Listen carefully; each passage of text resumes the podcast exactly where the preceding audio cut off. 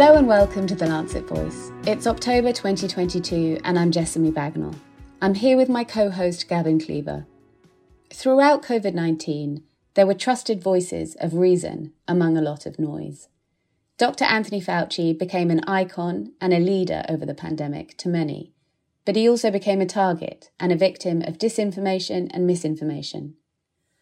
After 50 years of public service to advance health, he decided to step down as director of the National Institute of Allergy and Infectious Diseases, chief of the NIAID Laboratory of Immunoregulation, and chief medical advisor to President Biden in August 2022. Not to retire, but to pursue the next chapter of his career. Today, we speak to him about his career and about what next. Yes, thanks, Jessamy. And it's worth noting as well that if you're not already subscribed to the Lancet Voice, then you can subscribe wherever you usually get your podcasts. So here's Jessamy and I talking with Dr. Anthony Fauci.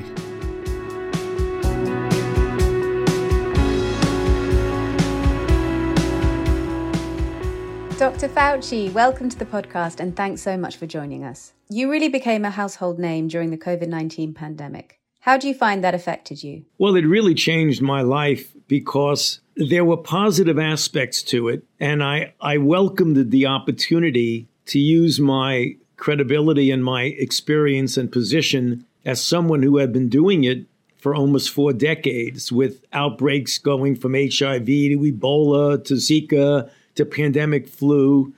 So I had considerable experience in the scientific and public health aspects of an outbreak. But as we all know from painful experience, this outbreak is unprecedented in its impact, the likes of which we have not seen in well over 100 years. That would have been stressful enough to be the principal advisor to two presidents, one a somewhat contentious tenure, to say the least, and one somewhat more classical in a purely scientific approach. The thing that has been really wearing, despite the fact that any of us who have been involved, from the healthcare worker in an emergency room to the scientists who are trying to develop vaccines to the public health officials, it has been a terrible strain. But the thing that was really different than anything I experienced is that all of this, at least in the United States, has taken place in an environment of very, very profound divisiveness within our country, which really spilled over into how you handle a public health crisis. And it seemed at times that instead of a realization as a unified country that we have a common enemy, which is the virus, and let's all pulled together, it seems like we were at enemies with each other. We had political ideology determined whether or not you got vaccinated or not. And that is very disturbing when you're a public health official and a scientist like myself that people make decisions in the arena of public health based a lot, not entirely, but a lot on what their political ideology was. That that made the experience very and continues to this day. I never would have imagined in my wildest dreams when I was studying medicine and when I walked onto the NIH campus as a 27 year old physician out of his residency training in New York, and I walked onto the campus in Bethesda, Maryland to do a fellowship in infectious diseases that on that same campus, I would have to have armed federal agents guarding me because people have been credibly threatening my life and harassing my wife and my children. I mean, that's something that just, you, you, you can't imagine that when you're going through the kind of training and experience that you've usually been through. So it's a little bit of a long-winded answer to your question, Jessamy, but that's the the the nature of of the reality of that we're in right now. And I, I, think you've touched on it there, but I'm interested to get your opinion on how the last three years has kind of changed scientific discourse in the USA. Of course, the scientific conversation and and people's health and how we deal with that as a kind of society are a lot more at the forefront of the conversation now. So, how do you think the, the, the discourse has been changed by all of this?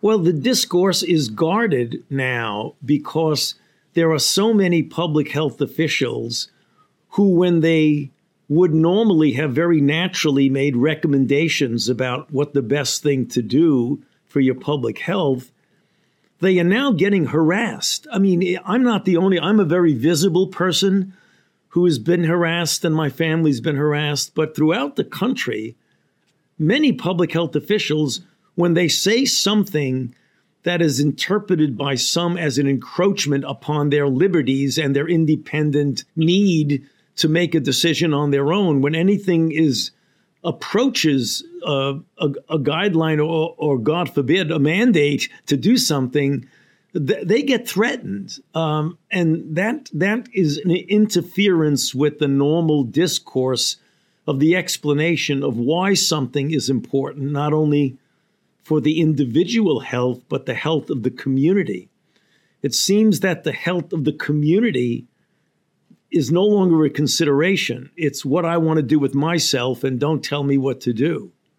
Which it's understandable. And I don't criticize that because people are independent entities, but they shouldn't forget that they're part of a community also. And often you have to realize that you have communal responsibilities in addition to worrying about yourself. What do you think is going to happen over the next few years in terms of how the public come to kind of understand future scientific research? So, I guess moving away from just research talking about COVID, do you see the kind of public health conversation outside of COVID being fundamentally changed by this? Well, I hope it is not, Gavin. I, I really hope so. I mean, I hope, well, when I say I, I, don't want to see it changed, I, I want it to be much more of an open dialogue where we respect each other's opinion and discuss differences. Right now, differences are almost synonymous with hostility, as opposed to differences being things that we need to work out. And this is particularly relevant in the field of public health, because when you have differences, it's imperative to work them out if you really want to get the best out of the public health endeavor. Because if you have differences and then you walk away in in hostile disagreement, what suffers is the public health. And that's that's an outcome that's not acceptable. Is there anything during the pandemic that you think could have been done better in terms of disseminating scientific findings? We, as scientists and officials, myself included, could have done a better job of explaining the complexity of how science in a moving target looks like it's waffling and changing and flip flopping, but it's not. It's to explain, and part of this is our lack of, of I guess, being crystal clear about the vicissitudes of an, an emerging outbreak. At the same time as we're battling an enormous amount of misinformation and disinformation, particularly on social media. So yes, we could have done better. We, but we were we were pushing against some very strong headwinds um, when we should have had tailwinds. We were having headwinds um, where we were trying to explain, and we could have done better. I, I have to say that that, for example, in the early weeks and months, if we knew then what we know now, we would have done things clearly differently. We would have articulated risks differently. We would have articulated the need for different types of interventions differently. And what we did is that we made statements based on the data at hand without first clearly emphasizing over and over again that this is what we know today, but tomorrow it might change because we're dealing with truly an unprecedented moving target. We tried, but it was very clear that the combination of having could have done it better together with an enormous amount of of misinformation that gets propagated on social media that anything you say could easily get distorted. That made it very difficult to communicate. Yes, it's a very difficult balancing act to strike that messaging, isn't it? Because as I'm sure you're aware, the messaging over here in the UK was always follow the science. And it always made it seem at the time as if was, you know, we have the kind of gospel answer here right now for this problem. But actually, as you're talking about there, it's, it, it's a lot trickier to explain to the public that this is a kind of moving conversation. Right. It is. And the terminology, Gavin, follow the science gets thrown back in your face because if you say, you know, we're we we believe, which was the first week or so, based on what we were hearing from China, that this is a virus that's not readily spread from person to person. Um, and be very similar to SARS-CoV-1, which was not readily spread from person to person and was not readily spread in an asymptomatic way. So if we said that on week one, follow the science, you know, things, you know, you don't have to worry about congregate setting. If you're sick, stay home. If you're not, you don't need to wear a mask. Then all of a sudden we find out that it's aerosol spread, that is spread very easily, I mean, extremely easily, and that 50 to 60% of the spread is from an asymptomatic person. And then we tell them that, and they say, wait a minute, you just told me to follow the science. And the science yesterday tells you this. So, what are you talking about? The science doesn't know what they're talking about. And as it turns out, that's exactly the nature of science. And that is a difficult item to sell to people who aren't used to that. I'm not blaming them, but it's just that's not the way the general public perceives things. They perceive science as completely immutable. What you said yesterday has to be true what you said today even if things change. And we all know that that's not the nature of science. Jessamy and I have asked several public health officials this next question. We've always got kind of an interesting breadth of responses. So I wanted to ask you if there were any assumptions that you held going into the pandemic that you now realize subsequently were, were, were false assumptions. Oh yeah, I mean, I I had the assumption based on again information beyond what I do with myself on a daily basis that, uh, like other respiratory diseases, this was predominantly a syndromic situation, that a person's clinical symptoms was a very accurate uh, reflection of what was going on with the disease. And the idea that you could have a virus that was killing people, fast forward testis est, it has killed over 1 million people in the United States, that that same virus in many, many people doesn't even cause any symptoms or merely a sniffle and a sore throat. That is something, as an infectious diseases person, that is very much a different paradigm than we're used to. So we made that assumption that, boy, a virus that can kill so many people You'll know it when you see it. And then, as we were thinking that, underneath the radar screen, the virus was spreading throughout our community. And when you get a virus that has a number of characteristics that, when you conflate them together, it spells out a public health disaster. and that's exactly what's happened. You know, a virus that can kill so many people and that can spread throughout the community where many, many people don't even know they're infected. I mean, if ever a virus wanted to pick a diabolical set of characteristics, that would be it. And another one, I just I thought of it, but it's been dominating my anxiety for the past two and a half years. The assumption, Gavin, this might be a better example. When you're dealing with outbreaks, like a big outbreak of flu. It's seasonal. It's wintertime, respiratory, you're indoors. You get a big blip. It could be a bad blip, but it always comes down. You might get a moderate blip and then it'll come down, or you might get a minimal blip and it'll come down. That's the way we look at the so called seasonal respiratory viruses. Then we're faced with something that truly is unprecedented we get a virus that not only goes up and comes down, but gets another variant that goes up and come down, and another variant that goes up and come down. And it's year round. We all experienced it. You guys experienced it in the UK. We experienced it here, and people experience throughout the world. We get the original ancestral strain, then you get alpha, and then beta, and some countries get gamma. Then you get delta when you think things are all over, and then you think you're doing well, and you get omicron. And then you think you do well, and you get multiple sublineages of omicron.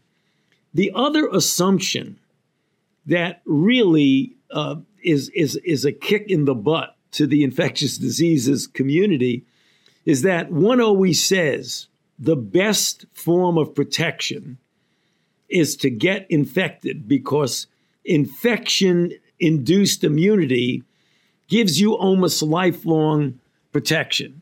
Take a look at, at the examples. Measles. You, I got infected with measles as a kid.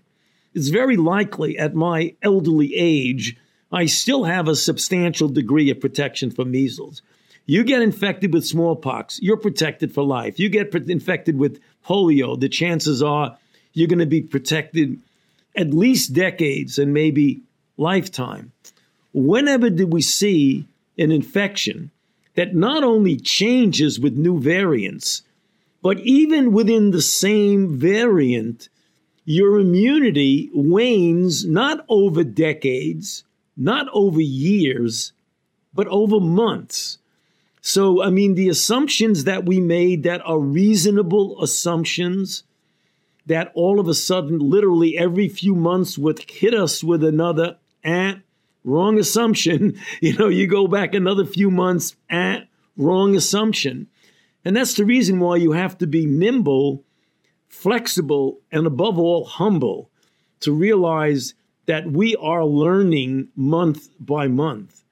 And that's something that for most, not all, but for most infectious diseases is a completely different paradigm than what we faced previously. Now, if you think that's difficult for we scientists to deal with, could you imagine how it feels in the general public who's trying to understand what goes on and what that does to the messaging that you're trying to get. And when that messaging is countered by a variety of misinformation and disinformation on social media, it becomes a very, very difficult situation. WHO recently said that they think that the, there's an end in sight to the pandemic. What, what do you think about that, that statement from a sort of global perspective? And, and how does COVID 19 end? Jessamy, I'm, I'm glad you asked that question because even in the United States today, there is, you know, concern about what you actually mean by a pandemic is over. And it really relates to exactly what multiple characteristics of a pandemic are you talking about? And in fact, over 10 years ago, my colleagues and I wrote an article in the Journal of Infectious Diseases, I think it was, and the question is, what is a pandemic? For that simple reason, because is a pandemic something that's widespread, or is it widespread with serious disease that could kill or maim you, or is it a combination of the two? So, if your definition of a full blown pandemic is one in which it's fulminant and you have Take the United States as an example, because I don't know the numbers of each and every country. But in the United States, several months or a year ago, we were having 800 to 900,000 infections or recognized cases a day, which means it's probably an undercount. We were having 3,000 to 4,000 deaths per day. I would consider that the fulminant stage of the pandemic. Now, we went down over a period of time to now we have about 60,000 new cases a day. Again, probably an undercount, but we have around 300 to 400 deaths per day. So if you're comparing today with months to a year ago, we are way, way, way down. So you can imagine someone with people would say, well, the fulminant stage of the pandemic is behind us or the pandemic is behind us. But in reality, three to 400 deaths per day, as far as I'm concerned, is not an acceptable baseline. So it gets confused about what you mean when you say something is over. Is the worst part of it over? Likely, it's certainly, you know, we could always get another variant that will just hit us. That's always a possibility. But I think that's what uh, Tedros was referring to. We still have a problem, but you can kind of see the light at the end of the tunnel because a number of things have changed. One, if you look at immunity throughout the world, either infection induced immunity, vaccine induced immunity, or a combination of both, we're not that virgin, immunologically virgin population that we were in the winter of 2020. We're different. So, whatever happens, if it stays within the realm of SARS CoV 2, almost certainly won't be as bad as it was then. I said almost certainly because I've been bitten by this virus, but I believe that's what Tedros meant when he said we're seeing the light at the end of the tunnel.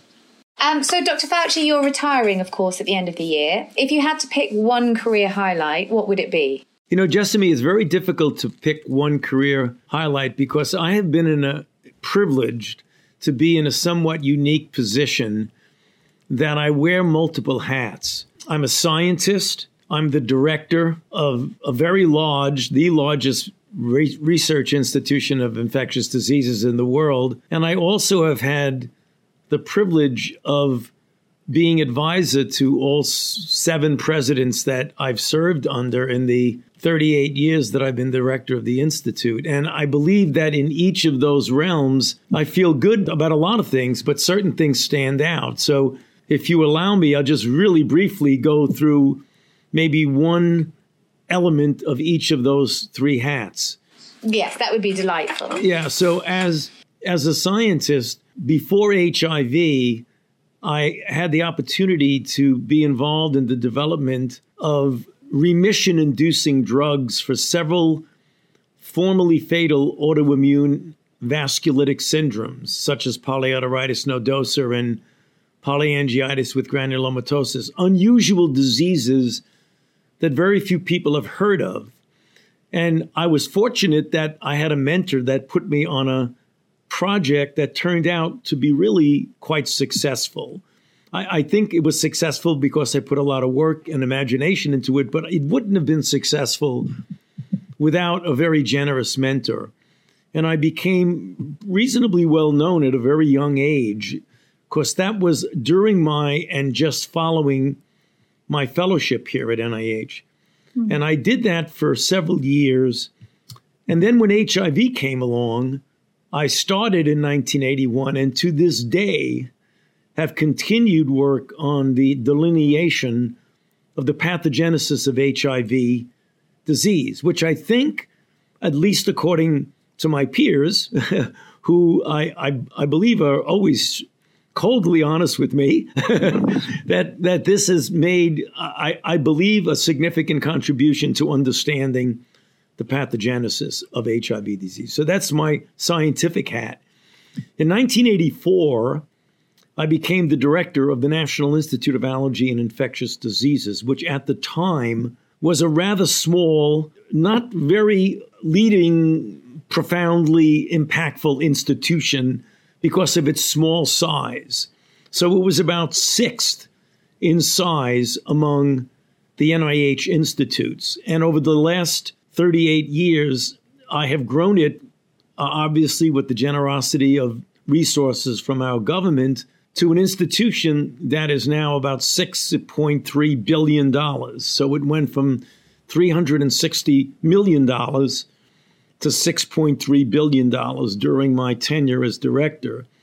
And during that period of time, we've accomplished a lot. But I believe one of the things that I'm most proud of is the development and creation of an AIDS program, which has been responsible not alone but together with industry in the development of the life saving combinations of drugs, which have clearly transformed the lives of persons with HIV to the point where they now, throughout the world, can live an almost normal lifespan. And I think anybody who fairly judges this knows that the work on the development, the basic science, and the clinical trials of the institute that I led have led to, together with a lot of other people, not alone, the development of these transforming drugs. So I feel quite good about that. And then the third hat is as a public health official that had the opportunity and the privilege to advise seven presidents, beginning with Ronald Reagan. And among those experiences, the one that stands out to me is my partnership with President George W. Bush when he asked me to be, and I gladly did it, to become the architect, the principal architect of the President's Emergency Plan for AIDS Relief, which, as you know, we started it in 2003. And to this day, it has resulted in saving an estimated 18 million lives. So that makes me feel, I believe, pretty good about what we were able to do, with all the credit in the world to the fact that it was supported by a president of the United States. So those are the three hats that I've worn, and those why the reason I asked your permission to take them separately because they're really quite different from each other. Just taking it back to the United States, I mean, there's been hard lessons learned in each country. What do you think it means for healthcare in the United States, or what do you hope it means for healthcare? And what do you hope it means for, for public health in terms of how that needs to be reorganized or what, what needs to happen there? If you could give us some thoughts on those two things. You know, Jessamy, that's a very, very complicated issue. And and I, I'll try to make it as brief as possible because, you know, you could almost have a seminar on this. And I know we only have a few more minutes left, but the situation is we have somewhat of a fractured or patchwork healthcare system in this country, unlike the UK, unlike in Israel. And that really came back to bite us a bit because a, we were not getting uniformity in data that was coming in that we could make decisions in real time. The way we had to, I mean, I had to get on the phone, which I did, you know, every 10 days or two weeks with Sir Chris Whitty and Sir Patrick Vallance to get information about what was going on in the healthcare system that you could get data in real time. And the same thing with our Israeli colleagues. That's the first thing that we've got to get a really uniform healthcare system here. The other thing is that we have a great disparity in accessibility to health care in our country. And the differences in the dichotomy and the disparity between the morbidity and mortality among brown and black people is very, very striking and very, very disturbing that we've seen in our country. So we've got to address healthcare disparities and access to healthcare. I hope, I'm a cautious optimist, I hope that the difficult experience that we're going through now and have been through will trigger us to realize how we have to have much more equity in access to healthcare in this country. Thanks. I mean, I think that's a, a, hopeful note to end on. Does that mean universal health coverage, do you think? Well, you know, some version of everybody. I mean, I don't know what you want to call it, Jessamy. You know, there, there, there are certain trigger words that I avoid because they get taken out of context, but you know what I mean. You I do. I mean. Yeah. Well, thank you so much, Dr. Fauci, for your time. It's been a real uh, honor and pleasure to, to, to, talk to you, and uh, I hope you hope you enjoyed it. Uh, I did. I did. I think it was a really good conversation, Gavin and Jessamy, and I've enjoyed very much being with both of you. Thank you.